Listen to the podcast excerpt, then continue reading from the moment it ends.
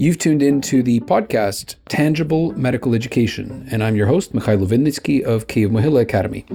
In this podcast, we talk about medical education in a very broad sense its institutionalization in Ukraine and in the world, and about the medical profession more generally.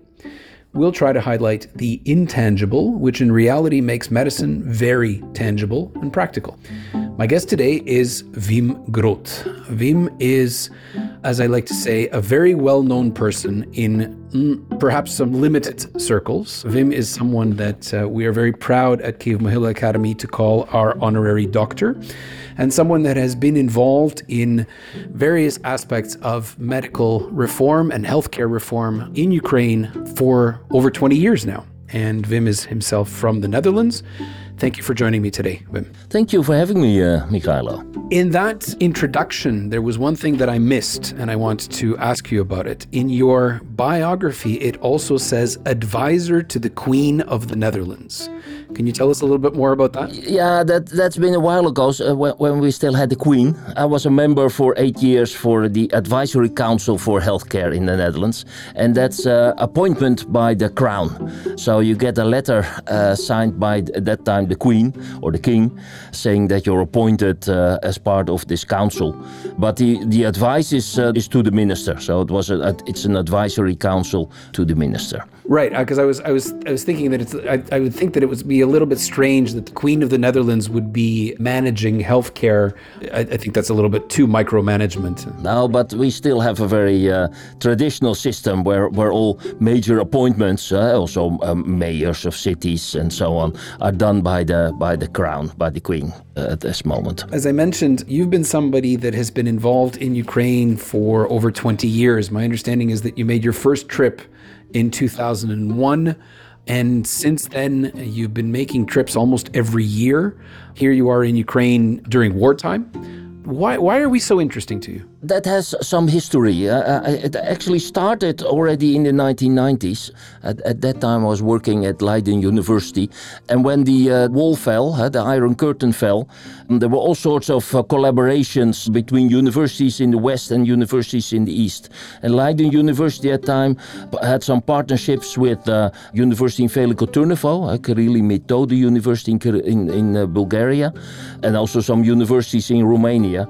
And in Leiden, they they didn't have an economics department, and uh, I was one of the few economists uh, there, and one of the few willing to travel to uh, to Eastern Europe. And and from an economic point of view, it of course what happened at that time was very interesting. Eh? The the whole creation of a market economy, the way how existing institutions disappeared, and yeah, a market at first arose, and then in the middle of the 1990s, everything totally collapsed again, and and then gradually was was built up again, and and I found that fascinating. And at the uh, by the end of the 1990s, I moved to Maastricht in my current position as a professor of health economics, and there they had uh, an organization called ASPHER, Association of Schools in Public Health, and they also had a sort of twinning program between uh, universities in the West and the East, and one of them was uh, Kyiv Mohyla Academy. So at that time, I was uh, also director of education, so I volunteered to travel to Kiev uh, yeah, in 2001 uh, that, that was, to see whether we could establish um, collaboration to develop a school of public health in Ukraine. And I was fortunate enough to meet there with Irina Griga. And well, I think we, um, yeah, we could get along qu quite well. We, we, couldn't get along very well with the people from the medical university at that time, who were mostly old, mm -hmm. older people, didn't speak, yeah, English at all, or very, at least not very well and uh, who were also, yeah, not so interested in, in developing a master in healthcare management. So at, at some point we said, yeah, we don't going to work with the uh, medical fac- uh, university anymore.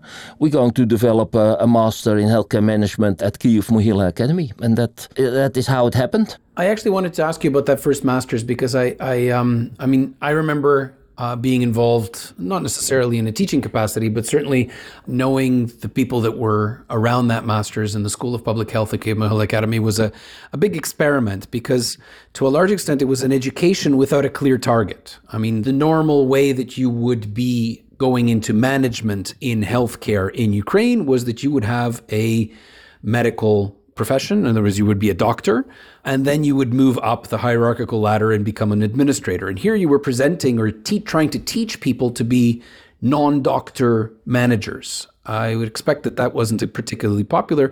And I remember that even internally within Kyiv Mohyla Academy, we had a lot of discussions of, you know, who in fact are we training?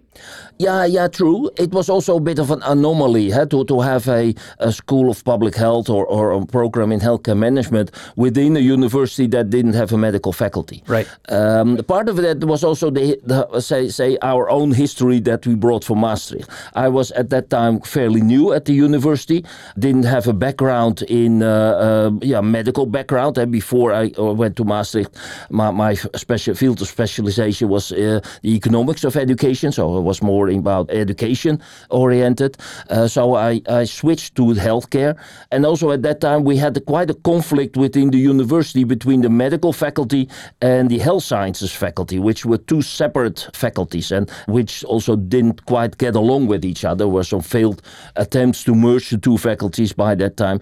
Well, when I was involved in this, I didn't have such a great affinity with the medical faculty at all. So, so I thought we did that in Maastricht to develop a school of uh, health sciences uh, uh, and a master in healthcare management without any medical involvement in that. I, I was a bit, yeah, I, was not so medically oriented at that uh, time, and that's also why I thought well, we can do that on our own. We don't need these uh, uh, these physicians in this medical faculty. Um, it's interesting that you say you don't need these physicians in the medical faculty, but at the end of the day, you are training in a master's program people that are supposed to be managers of physicians, yeah. right? Which in a very in a in a hierarchical system, which we understand. I mean, most medical facilities tend to be quite hier- hierarchical, hospitals and, and, and that sort of thing.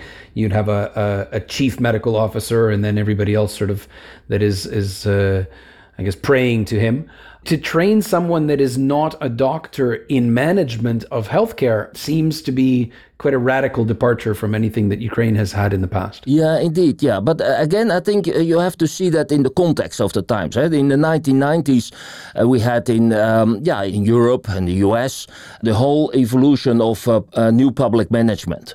Uh, the, the whole idea that public organizations or quasi public organizations like schools and universities and, and, and hospitals have to be run more like businesses, uh, like, like uh, uh firms. Mm-hmm. Uh, and as part of that, the common thought was that there should be more professional management in hospital itself. that the old fashioned idea that you have a medical manager, that you have a physician who is the, the director of the, of the hospital was outdated. And, and that also with the um, yeah, that eh, also was accompanied by an increase in, in the scale of hospitals and more responsibilities also uh, transferred to hospitals. Uh, that they were uh, the the ties with the um, Ministry of uh, with Health were also severed. that they needed more professional management for that, and that it could well be, and that was also the case at that time. Hospital managers were professional managers from large firms who would receive a similar pay also as managers in in in private companies, but would not necessarily be physicians anymore. Mm-hmm. And that is also what I what I carried over to in yeah when I came to uh, to Kiev. I guess my point is that that uh, idea still to this day is quite a radical idea for Ukrainian healthcare. Obviously, it's something that's accepted in the West, although there's a lot of discussion as to whether or not hospitals should be run as businesses. So they should be run with uh, you know with with a view towards financial effectiveness. Yeah. And I know that that in fact is one of your expertise areas of expertise mm-hmm. is sort of the, the idea of financial effectiveness of healthcare and, and, and healthcare services.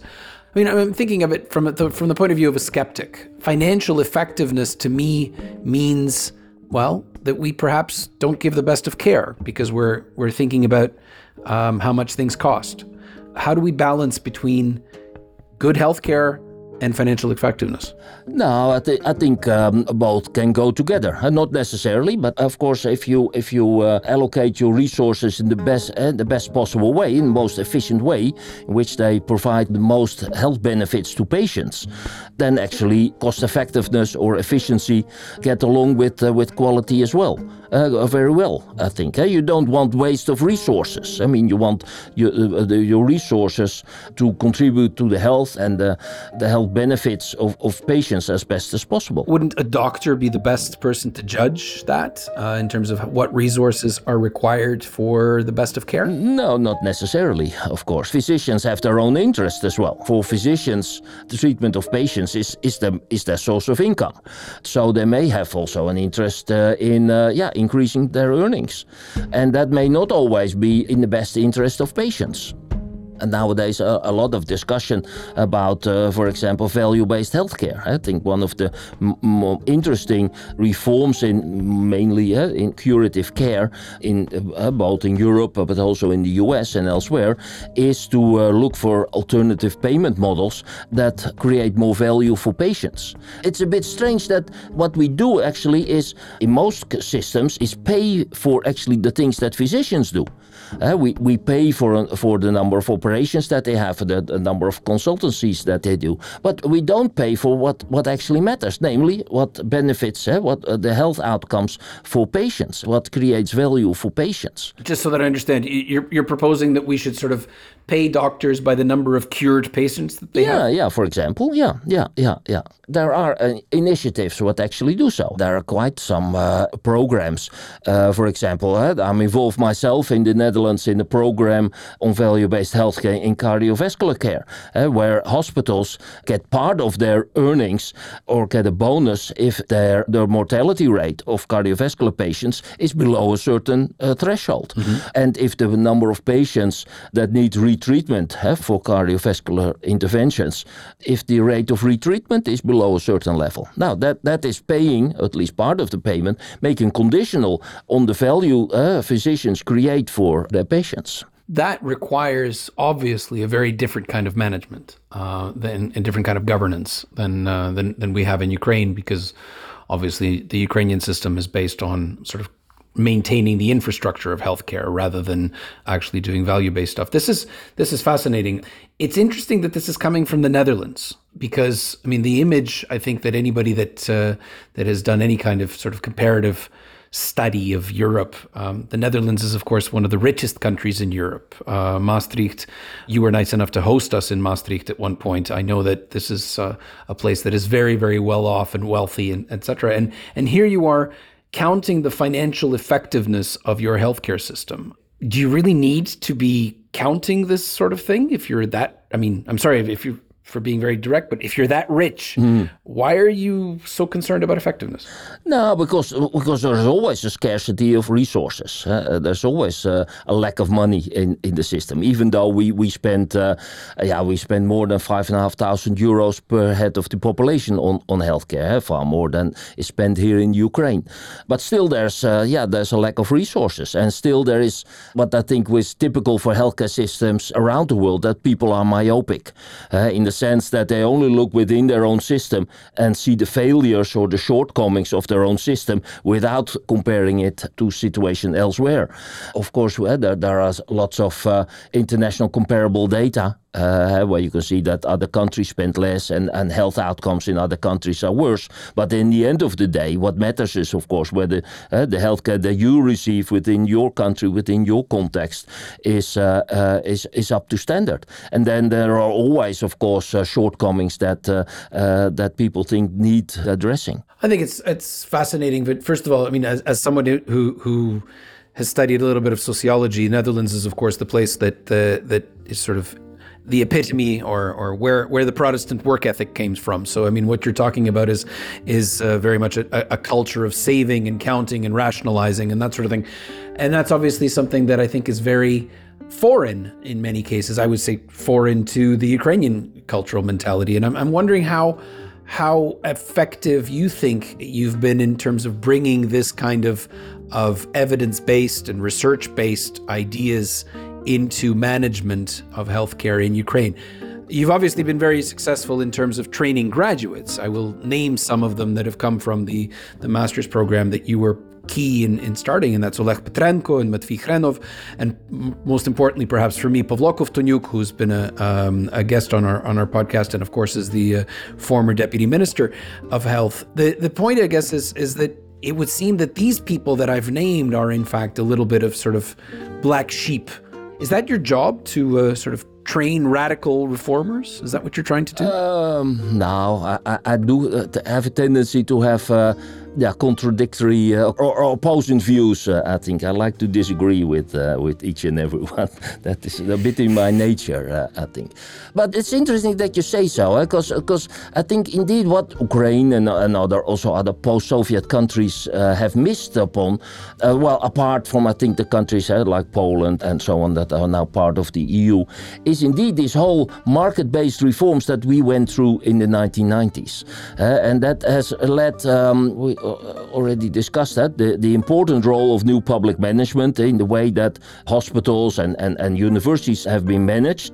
But a part of that was also to, to focus more on quantifiable outcomes and to uh, uh, support um, your management by data and evidence uh, on that. So, uh, also in the 1990s, we have seen uh, within the healthcare system in the Netherlands, but also elsewhere. I mean, what we're discussing now, I think, is not really is not typical for the Netherlands, but what is part of a broader trend in, in say, Western world uh, during these days, is more rational decision making about the allocation of or, or attempts in rational decision making in areas like healthcare as well. Uh, the whole emergence of evidence-based medicine was something that yeah it started already in the 1990s, but became very prominent in the 1990s, and now is almost everyone takes that as uh, self-evident as well. All, all this thinking also in in terms eh, well, more within my own field, about cost effectiveness, what you uh, mentioned earlier. Yeah, these are trends that, that were part of this whole new public management movement and that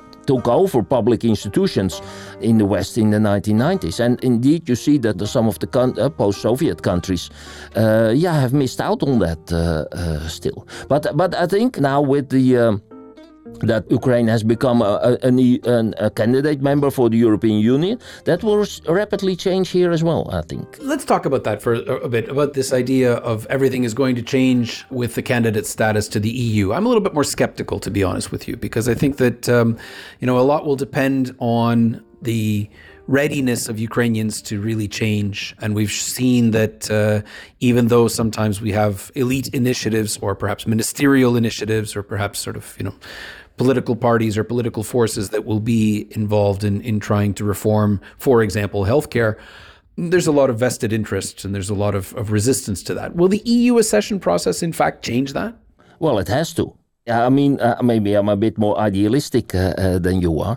I think many people within the EU are also quite skeptic about whether this is all possible to, to achieve. But I think if Ukraine wants to be part of the European Union, it will have to change uh, that. What specifically is, is, I mean, what is it that has to change, in your opinion? Now, uh, first of all, of course, uh, what is a, a, very sensitive topic in the West is, is the level of corruption and the, the lack in some areas of the rule of law. these are, of course, two obvious parts that need to be changed in order for Ukraine to become a, a full member. But I think also what, what is important is that um, Ukraine continues with decentralization of power, uh, but more in the direction of devolution of power, eh? the devolution of power to institutions, eh? to, to the organizations that we mentioned, to hospitals, to universities, among other. So, so I think what you will see is on the one hand that the European Union will, yeah, more or less force Ukraine uh, to, to uh, uh, dissolve power from the central government to uh, local governments, to organizations. And on the other hand, of course, what is the essence of the European Union? The essence of the European Union is, of course, the free movement of, uh, uh, of capital, goods, and people. And in order for, for Ukraine to be able to participate in that, in, the, in that community with free mobility, it has to be competitive. Mm-hmm. And that means, if you take the example of universities, that in order for uh, uh, Ukrainian universities to be able to compete and to avoid that all Ukrainian students uh, would go to universities in Poland or, or, or the Netherlands or, or elsewhere, it has to reform and be competitive with these. Uh, so, so one area is, of course, that it would tremendously increase the competition within areas, within higher education, within uh, healthcare, because of yeah the, the open borders and the free movement of people. Yeah, I'll say that um, you know there's a joke about the fact that uh, the day that Ukraine becomes part of the European Union will be the day that um, we'll have a sign on the border that says the last person to leave, please turn out the lights. Um, so, you know, the, the idea of, of free movement of people. I think that's particularly important or particularly dangerous, let's put it that way, uh, with the medical profession, because obviously we've got massive differences in pay levels between doctors, well, physicians specifically in the EU, in EU countries, and uh, in, in Ukraine. And we've seen this with the movement of uh, physicians from Poland, for example, to the Netherlands, to the UK, uh, when the UK was part of the EU, and to Germany specifically. How do we avoid that? I mean, what, what, what needs to happen other than obviously we need to increase the salaries of physicians and, and, and teachers and everybody else? But that money has to come from somewhere. No, yeah, I think full membership of the EU will not happen before there are re reasonable assurances that um, uh, we won't have a, a, totally deserted country because everyone has moved to uh, uh, to Western Europe. So, and that means, uh, of course, that that um, uh, there have to be a lots of economic investments here as well to in increase standards of living and to to reduce at least reduce the incentive to migrate. Because because I think also in the West, no one is waiting for lots of migrants uh, to come this way and, and would not be good for the country. Especially the, the young and the higher educated would move to the West. When you talk about universities, I think yeah, universities in Ukraine need to become more similar in quality but also in structure to universities within the European Union. And that I think the, the first requirement for that is, is that they become more truly research universities. The major differences here is that here yeah, the universities mostly focus on teaching uh, with very little uh, research. Also, that uh, research capacity mm-hmm. and capabilities are not all that great. Uh, and I think uh, what is required um, that yeah that you develop the faculty uh, within the university to become part of a truly research university. Well, I'm, I'm uh, look, Wim. I'm, I'm going to admit that I'm a little bit skeptical here because one of the things that I, I've felt very distinctly now, particularly now that we have uh, significant numbers of uh, Ukrainian students on mobility because of the last year during the war. Significant numbers of students uh, from Ukraine have uh, moved to European and North American universities and have a taste of what it means to study in a research university.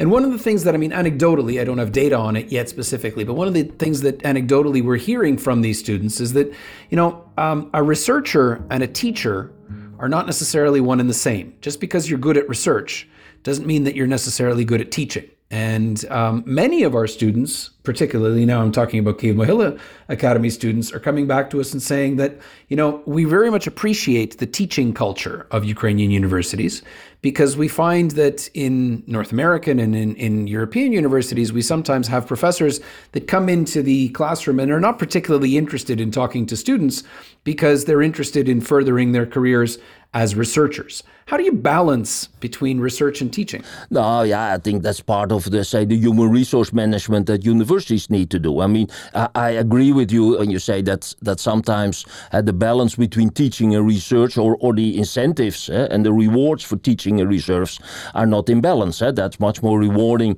to be uh, recognized as a good researcher than as a good teacher. But uh, in principle, I think you need to have faculty that are both good in teaching and good in research. And the reason for that is, of course, that uh, yeah, academic programs, the distinguished feature of, of a university is, of course, that it teaches students academic skills. And academic skills in, include critical thinking, and that involves also research. Uh, and so, if you want to teach your students to do research, you have to be a good researcher yourself as well. Mm-hmm. Otherwise, you're, you're never able to teach your students uh, uh that. Uh, of course, they also need to, uh, yeah, to be interested and motivated and like to teach their students as well. Uh, but that I think is more a manner of having the right uh, incentives and, and, and good personnel policy. It's not just about incentives, of course. I mean, one of the things that you've been involved with is uh, is teaching excellence, right? And then this idea of, of training training teachers to be evidence based, um, because we talked a little bit about evidence based management and evidence based healthcare, but it's also about a style of teaching. Um, maybe you can tell us a little bit more about that, because I do want to get to the research aspect, but I, I think that we, I'm always afraid when we talk about Ukrainian universities becoming more like European universities to be more competitive, that we might be losing something that uh, is actually good within Ukraine. And that is, uh, we might be saying, okay, we want to become research universities, but we'll lose the teaching aspect. Yeah. No, no, that, that shouldn't be the case. And I also uh, don't think that is necessarily uh, will happen if you if you focus more on, on research as well. I mean, it's merely a matter of bringing the two in balance. Also, uh, uh, I think a matter, of course, that more resources are made available for research. and that doesn't go at the expense of the funding uh, that you now get for, for, for education. But then I think it has an added value because, yeah, now you can say sometimes good researchers are bad teachers. But on the other hand, I think uh, what, what, what um, doing research teaches you is to become critical, is to become critical and reflect on your own activities, to be curious and inquiring about what is going on around you in your field of interest. And, and that in itself, I think, uh, helps you to become a better teacher as well. So, so uh, you can say that they are substitutes, maybe in some cases they are, uh, but ideally they should complement each uh, other. Okay. Look, obviously, my questions are a little bit provocative, or were about the teaching, because I mean, one of the things that I saw when we came to visit you in Maastricht was a, a very interesting and, quite frankly, uh, I would say very attractive research uh, culture at the university, and something that is very much involved with the structure of research programming and the way the way supervision is done and, and that sort of thing. What's the secret? Maastricht is very well known in its teaching for something called problem-based learning, but there's a lot more to just problem based learning, or perhaps there's much more to Maastricht than just problem based learning. It's about a research culture. Yeah, yeah, indeed. And and uh, this research culture didn't came out of nothing, in the sense that uh, yeah, Maastricht is uh, university is a young university. It is the youngest university in the Netherlands. Was established only 35 years ago. So when this university was um, was established, it uh, uh, distinguished itself indeed by its teaching method, by the problem based learning that we had. And at that time, it was mostly a university focused on teaching, and more teaching than a research university. Um, that uh, uh, more or less changed, um, yeah, after I arrived at the university, uh, when we had the president Jo Ritzen, well, former minister of education, also director at the World Bank, who said Maastricht University should become a research university, and that meant that there was much more emphasis on on research, yeah, also in the assessment of, of, of faculty much more incentives to improve research output. Uh, also, more funding allocated to research. So one of the problems was also that the, the older established universities in the Netherlands got uh, more money for research than the younger universities. Uh, that was also part of developing younger universities.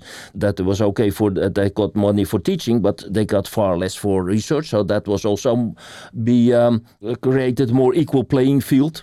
Uh, between uh, uh, universities, uh, but mostly it was a problem. Uh, was an issue of selection, uh, selecting more or based on research qualifications and output, and also, um, yeah, also in, in promotions and, and advancement, that more emphasis was being put on research accomplishment. To some extent, people now say it has gone too far because we now currently have quite a, a debate that, yeah, there's, there's on, on, the one hand too much emphasis on measurable outputs, like like like uh, your h-index or the number of publications that you have. Indeed, like uh, what you said before, that people who excel more in teaching rather than research are not rewarded enough uh, uh by that. And so we have now a whole program, what is called recognition and rewards, where it says, yeah, people can say for themselves whether they, they want to be re rewarded more or recognized more on their teaching achievements or on their research activities or more on the dissemination that they do to the general public.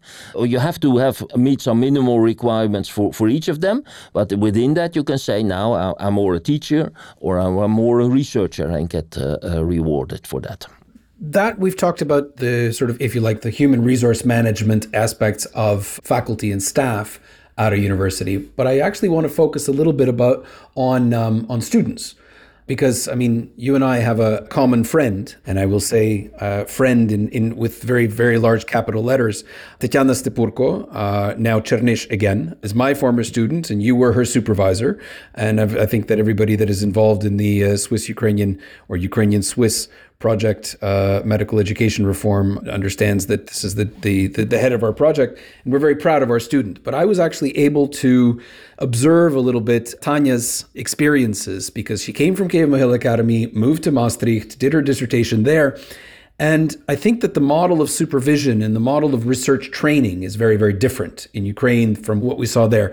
It's very much based on what you said is the goal is publication, right? So it's about teaching a young researcher, a young future faculty member, a young teacher, that the most important thing that you have in your life is your publications. Am I simplifying things too much? Only a little bit, yeah. I wouldn't say that I was Tanya's supervisor. I, I like to say we're more mentors for them rather than supervisors.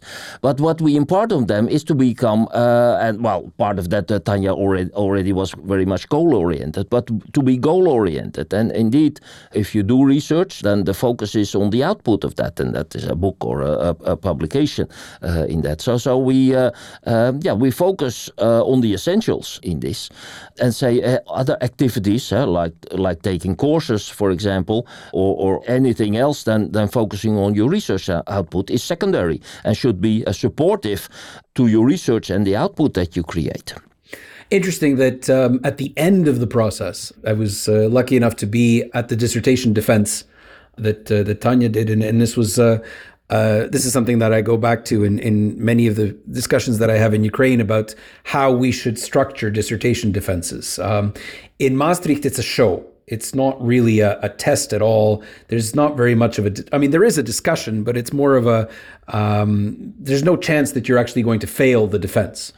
No, no, the chance is is, uh, is minimal indeed. Uh, yeah, only if you stay silent for the whole hour, then then uh, that you may. Uh, although after the defense, well, you have been part of it. Uh, of course, there is a discussion not only about the quality of the dissertation, but also about the quality of the defense. It's not that we let people fail if the quality of the defense is poor, but it does shine off negatively, at least on the uh, on the supervisors. I mean, it's not nice if everyone in the committee says, "Yeah, yeah, we, we thought it was a very poor defense, as you could." Couldn't hold their own and and, and so on. So uh, so it's maybe not formally uh, something that you can fail by, but at least it's it's not no, it's, it's also not good for your reputation as, as a supervisor if you have candidates who are not able to defend their work. It's interesting because the ritual is more about the reputation of the supervisor than it is about testing the knowledge and the, the viability, if you like, of the candidate that's actually getting the degree. I was fascinated by this rituals. I think that one of the things that we're doing at the moment in Ukraine is developing these rituals that are part of the research culture that I think is very important. It's it's about publication, of course, but it's also about being part of a research environment. And I'm I'm I'm fascinated by how to create that because it's not just obviously about financial effectiveness. It's not just about research output. It's not just about putting people into a sort of a high pressure place that they have to put, um, they have to produce it's about creating a critical and creative environment. Now, I'm not sure that I have the question here, but how do you do that? Yeah, no, yeah, as I said, uh, we, we have gone through, and uh, Maastricht, through more or less similar evolution we also were a university which was rated not so very highly in, in, in its research output. It was more seen as a, as a teaching university, but, but uh, within a, a fairly uh, short amount of time, as I would say about 10 years, 10, 15 years, yeah, a research university with an equal status and an equal quality as other universities in the Netherlands. And I think it's, um, yeah, it's a combination of things. It's a combination of uh, indeed uh, human resource management, where you say you reward uh, research output, where you select people who have good research skills and also uh, supervising skills, and where you also create a, an environment and a culture in which research is being appreciated, rewarded, and uh, seen as at least equal to the teaching that you do. Let me ask you, just to bring this back into what we started from people that are managers of healthcare do they have to have research skills? Are we talking about two some different areas of, of expertise, or are these things somehow linked? Uh, no, I, I, think it's good if they have at least an academic uh, level of thinking. Mm-hmm. Especially, of course, because they have to uh, deal with uh, with physicians who have an academic uh, degree, who also have, of course, should have also research skills or at least the skills to use scientific knowledge. And I think also as part of the professionalization of, of management, I think management has also become more evidence based, and that also requires uh, from managers, at least those at the top, that they're able to process and able to assess and interpret it, interpret um, evidence from academic research. Uh, and, and for that, I think they should at least have a basic set of skills in research.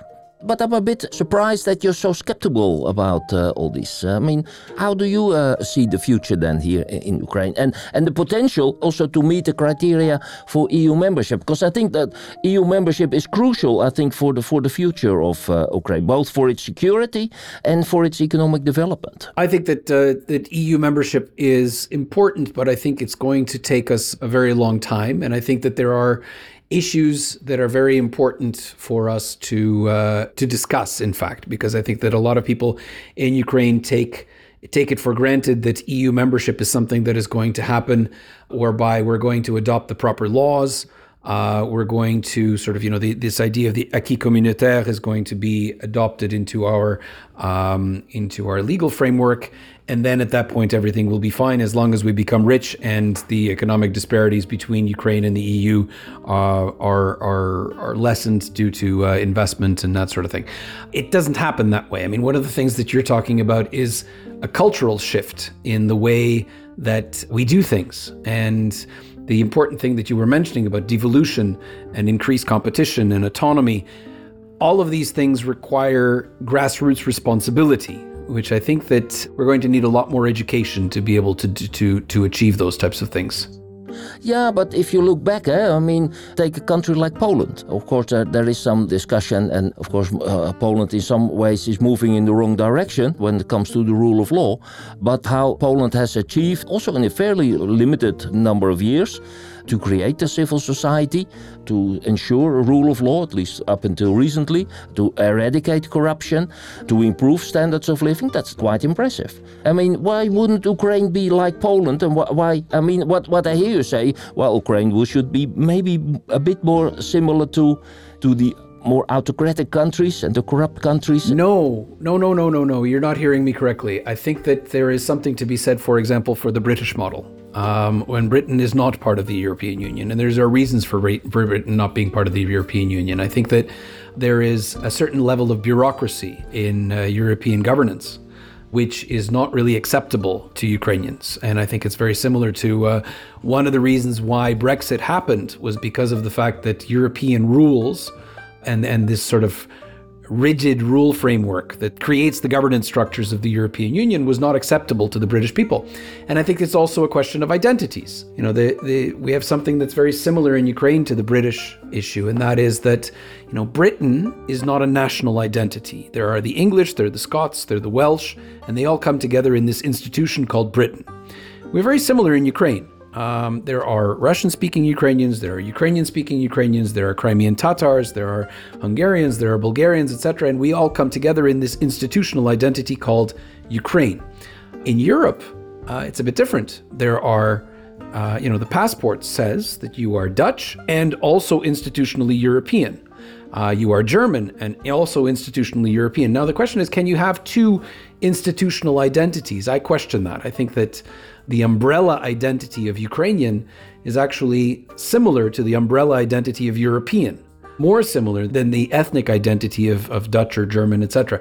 So I think we might have a clash that's uh, that we might have to. I mean, this is something that obviously is going to be very, very, very far into the future but I think it's something that we're going to need to think about. Yeah, yeah. But I, I wouldn't immediately compare it to Britain. I think the problem with Britain is that it has a, a post-colonial syndrome still, that it still sees itself as a major power, uh, which is not. And uh, they always have wanted to distinguish themselves from continental Europe, from the European Union. So I think what is much more apt uh, analogy is to compare the European Union with the Austrian-Hungarian Empire uh, which was also a composite of different nationalities, different cultures, uh, loosely combined into one empire. Yeah, what, what, what I hear you saying has, has say, multiple identities or not a very strong national identity. It might be very convenient to, to be part of a European Union, uh, which also doesn't have such a very strong identity. And it may be much easier to identify yourself with Europe, with the European Union, than with your own national culture or your own nation. Agreed, but I think Ukraine at this point is moving in the opposite direction. I think we're very much building a national identity, and that uh, consolidation of national identity is happening. I think also, Wim, that this discussion is is a lot about what's more important, you know, sort of material wealth and material well-being, or some sort of level of idealism. And I think that the European Union is about um, it, it, it's it's a materialist project, if you like. Yeah, but on the other hand, of course, membership of the EU is also a necessity for for Ukraine. The threat that uh, Russia poses, uh, both for Ukraine and Europe, will last for at least a couple of decades. I mean, uh, e even if all Russians are, are, are, thrown out of Ukraine, uh, Russia will remain a threat. I think that that uh, that assumes, Wim, you assume that the Russian Federation as a political entity will continue to exist, and I'm I'm skeptical of that because I think Putin eventually, it's not a question of I think, Putin will eventually die. And the question is, does Russia stay together or do are we looking at another collapse similar to the Soviet Union, which was considered to be monolithic and never, never, you know, this was going to be a long-term political entity, and then all of a sudden, in in a span of two years, uh, it stopped existing completely. Yeah, but even a destabilized Russia will be a threat for the West. I mean, they still have the nuclear arms. They still have the the feelings of uh, uh, revenge. Still uh, will feel humiliated. Uh, whoever will be in power there, Putin or, or, or, some successor. Some successor may even be worse than Putin, although that's hard to imagine. So I think, uh, yeah, that we have to face uh, the fact that Russia will be an adversary, yeah, and a threat uh, for, for decades to come. And that will mean that Ukraine is now fighting also the war for freedom of the West. That Ukraine and the EU will have no alternative than to stick together. I agree with with stick together. And the, my only question is: is the institutional framework that we have called the European Union, or the institutional framework or the political framework that is, that exists in something called the Russian Federation? I'm skeptical that these both of these things have a um, uh, you know are are there forever. Uh, I think that your example of the uh, Austro-Hungarian Empire is actually very uh, a very good one. The Austro-Hungarian Empire in 1914, at the start of the war, looked like it was something that was going to last forever. By 1918, it stopped existing. Right. So the historical parallels we can look for a lot, lot of them. Political entities, unions, federations, countries, etc., borders, in fact, change quite often in history. And so, although I'm very I think we're, we're all very pleased about the fact that uh, Ukraine has a candidate status in the European Union. I think that the European Union will be changing. Um, Brexit has obviously had a huge impact on the European Union. I think Ukraine will also have a huge impact on the European Union. And what happens to the east of Ukraine will also have a huge impact on the European continent in general. I, I think that we need to broaden our perspectives in terms of thinking that the European Union is the only game in town or that the Russian Federation is going to exist for a long period of time.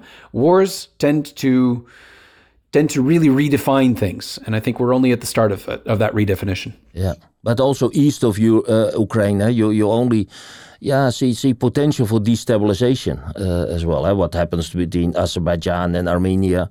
What happens in Georgia? I think uh, also, uh, yeah, for Ukraine, EU is also a beacon of stability, not only for prosperity, but also of stability and things that people crave for, huh? like rule of law and, and an end to the corruption. So, so in that sense, yeah, and, and also because, like I said, I think the threat of Russia for, for Ukraine will persist even after the war has come to an end. There's no not much alternative, I think, for Ukraine than to comply with the European Union, to reform, and to become a member of the European Union.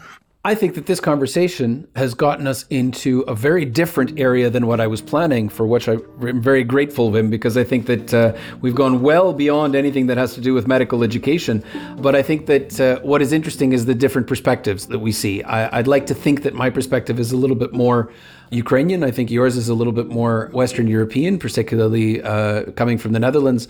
And I think we see the same problems, and but we see different solutions, perhaps, or perhaps we see different problems. The point is that this is part of, I think, the European project and the project of being academics that we look at things and we discuss them. And I think that this is really, when we talk, in fact, about research culture and critical thinking, I think this has been a very good example of that. So I want to thank you very much for, for meeting with me today and for having this conversation. It was a pleasure, uh, Mikhailo. I enjoyed it. For those of you that were not aware, I will say that uh, we were today with Wim Groot, professor of the Faculty of Health Medicine and Life Sciences of the University of Maastricht, and also professor of the School of Business and Economics of the Maastricht Graduate School of Governance. Thank you very much, Wim, for being with us today. Thank you.